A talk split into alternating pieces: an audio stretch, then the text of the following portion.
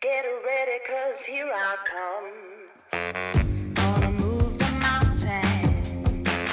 Gonna touch the sky. Stand in the middle of a hurricane. Looking right in the eye. Ain't nothing gonna hold me down.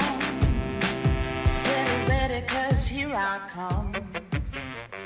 Hey there, welcome to the Just Boldly Go podcast, season two, episode three. With this episode, I'm going to start occasionally peppering in uh, different episodes about bold women. I have these over on my blog, so you can check them out there too at justboldlygo.com.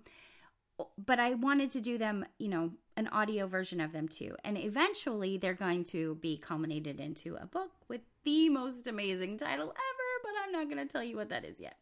So we're going to start off with uh, the the women that I profile are women who have done amazing, bold things in spite of many challenges in their life.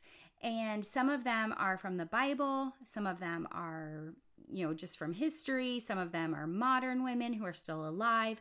And I'm going to start off with Katherine Goble Johnson. If you don't know who she is, you should watch the movie Hidden Figures because it is phenomenal.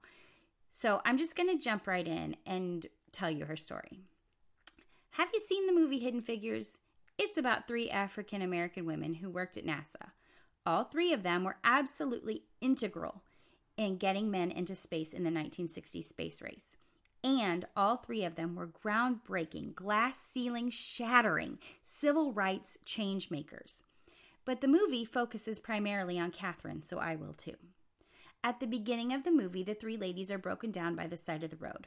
A white policeman pulls up and starts to get a little belligerent with them until he realizes they work at NASA. He ends up escorting them to work once Dorothy gets the car running again. That's only the first encounter the ladies have with racism. They are in the South in the 60s, after all. Katherine is subjected to a separate coffee pot. She has to make her own coffee while some nameless someone supplies it for the white men in her office. She has to run a half mile each way to use the quote colored restroom, and she is dismissed at every turn by her white male counterparts. But the fact that she, but the fact was she could see math in a way that they could not. Thank the Lord she had a boss that didn't care that she was a woman, or even more specifically, a woman of color in the South in the 60s. And thank the Lord for John Glenn, the Northerner who trusted her calculations implicitly because he saw her in action. Again, because of that boss that broke all the rules to allow her to have, have access to the data. The thing about Katherine Goble Johnson is that God created her like this. He gave her a keen mathematical mind, parents who nurtured her obvious talent from a very young age, and the boldness to stand up for herself when she needed to. But she was also placed at a unique time in history that allowed her to break barriers on multiple levels. As I said, she was a woman of color, living in a place that didn't see her as worthy of the respect due to every human, let alone the respect due to her individually for her gifts. She worked in a male dominated field and proved herself every single day by outcalculating them, outworking them, and outsmarting them. She could have decided to just take a job that paid the bills and allowed her to take care of her three girls and her mother. She was a widow, but instead she paved roads for civil rights and helped launch astronauts.